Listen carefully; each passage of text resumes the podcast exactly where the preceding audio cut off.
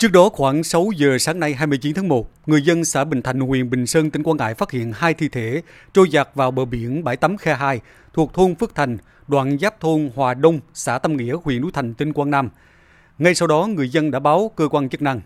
Nhận được tin báo, công an huyện Bình Sơn khẩn trương có mặt tại hiện trường tiến hành điều tra. Qua khám nghiệm hiện trường, hai thi thể là nam giới, một người cao khoảng 1m55, thi thể còn lại cao khoảng 1m6, mặc quần áo dài thể thao màu đen có dòng chữ Guan Hong. Cả hai thi thể đều trong tư thế nằm sấp đang trong quá trình phân hủy. Ông Nguyễn Tưởng Duy, Chủ tịch Ủy ban nhân dân huyện Bình Sơn tỉnh Quảng Ngãi cho biết, hiện lực lượng chức năng đang điều tra xác minh danh tính các nạn nhân. Hiện tại thì phương cũng đã báo huyện và